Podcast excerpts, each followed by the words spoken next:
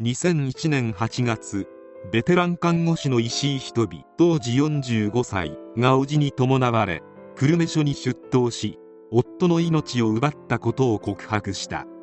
そこから明らかになったのは夫の命を奪ったのは石井仁美だけでなく看護師仲間3人が関わっていたこと医療知識を使って夫の命を奪ったこと別の共犯看護師の夫も命を奪われていたこと2件はいずれも保険金目的だった。という驚くべきものだった。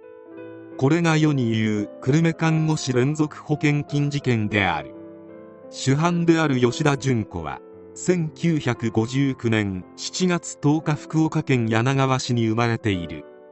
両親と弟の4人家族で父親は自衛隊を除隊後独立して自動車修理工として働いていた。しかし生活は苦しく見合い結婚した母親も内職や家政婦の仕事をして家計を支える貧困家庭だった。吉田純子の成果は6畳と4畳半の2軒しかない借家で純子は4歳年下の弟と4畳半の部屋で寝起きしていた。吉田純子は柳川小学校柳代中学校を卒業している。幼少期から貧困へのコンプレックス。金への執着。虚言があり見えっ張りな少女であったという。共犯者の堤美幸は小中学校時代の同級生だったが当時は吉田純子とはそれほど親しくはなく顔見知り程度の関係だった。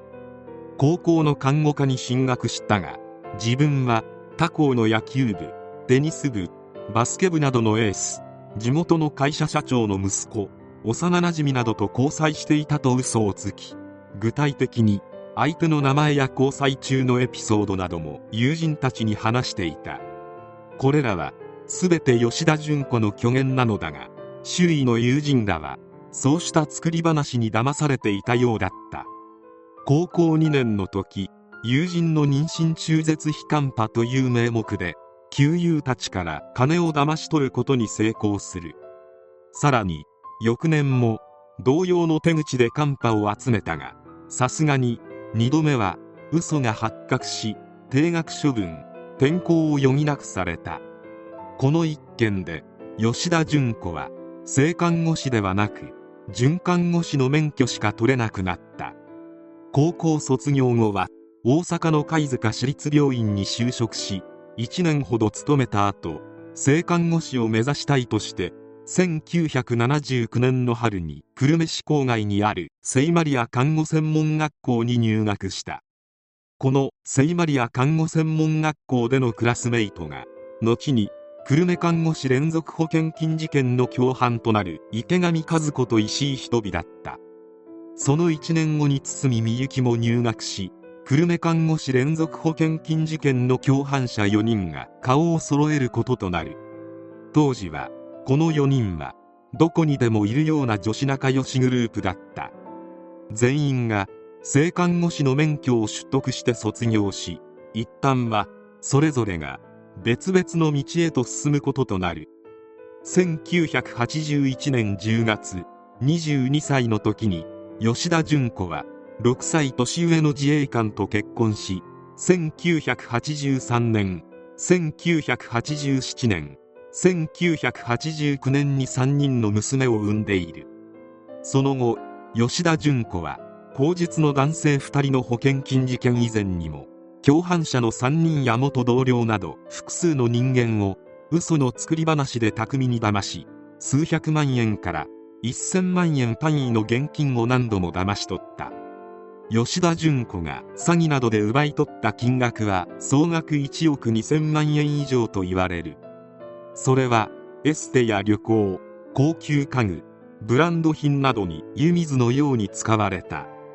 詐欺だけに飽き足らず1998年吉田純子は池上和子の夫 A を手にかけ保険金を阻取する計画を立てる。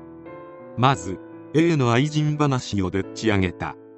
半信半疑だった池上和子だが次第に A への疑いを抱いていく。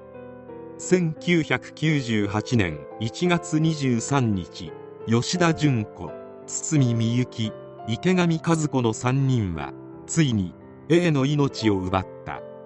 A は病死として処理され死亡保険金は約3500万円が下りた。吉田純子はこのほとんどを A の借金を返すと言って持ち去った。さらに吉田純子は A の会社から約300万円の義援金月15万円の遺族年金を得ている。A の両親が亡くなり相続問題が発生した際には1000万円を騙し取ってもいる。1999年初め吉田純子は石井仁美に再接近する。5年前石井仁美は夫 B の女性関係を餌に吉田純子から金を騙し取られている。しかし吉田純子を疑うことなく B と別居し3人の子供と暮らしていた。吉田純子は B に騙されて金を奪われたために命を絶った者がいると信じ込ませ離婚より未亡人になった方が世間体がいい。生きていたらその後も B に苦しめられると計画を持ちかけたのだ。1999年3月27日石井仁美は B の命を奪うこととなる。病院からも警察からも疑われることなく3300万円の保険金が下りた。吉田純子は B に騙されて亡くなった遺族に支払うと言って保険金だけでなく B の退職金の一部も手にしている。2000年5月29日石井仁美に堤みゆきの実母 C 当時82歳を手にかけさせようとするも C の抵抗に遭い未遂に終わる。吉田純子は失敗した制裁金だと言って石井仁美から300万円を脅し取った。他にも吉田純子は石井仁美の実家の農地を狙い息子3人も養護施設に入れろと要求していた。石井仁美は精神的に追い込まれ叔父に相談を持ちかけて2001年8月に久留米署に出向き夫の命を奪ったことを告白することとなる。2004年夏一審は吉田純子が一連の事件の主犯と認定して極刑を言い渡し二審も一審判決を指示2010年3月最高裁が上告を棄却して極刑が確定した。吉田純子はその後も自分をそそのかし多額の利益を得た人物が背後にいると主張し続けたという。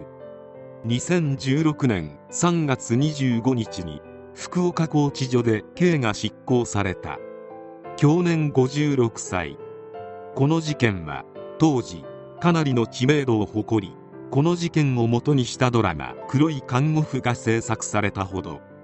吉田純子は周囲の人を軽い洗脳状態にして意のままに操り事件を起こし金を得ていたわけであるがこの事件とほぼ同時期福岡では今回のようにマインドコントロールを用いた凶悪事件が北九州で起きている。福岡には洗脳させるほど口がうまい人間を輩出する何かがあるのだろうか。とはいえマインドコントロールしたところでどこかからほころびは出るわけで人間の心を完璧に支配して完全犯罪を行うというのはやはり不可能なのであろう。しかし被害者の命は戻ることはない。吉田純子の罪は命をもって償うのが当然である。職場や周囲に吉田純子のような人間がいないことを祈る。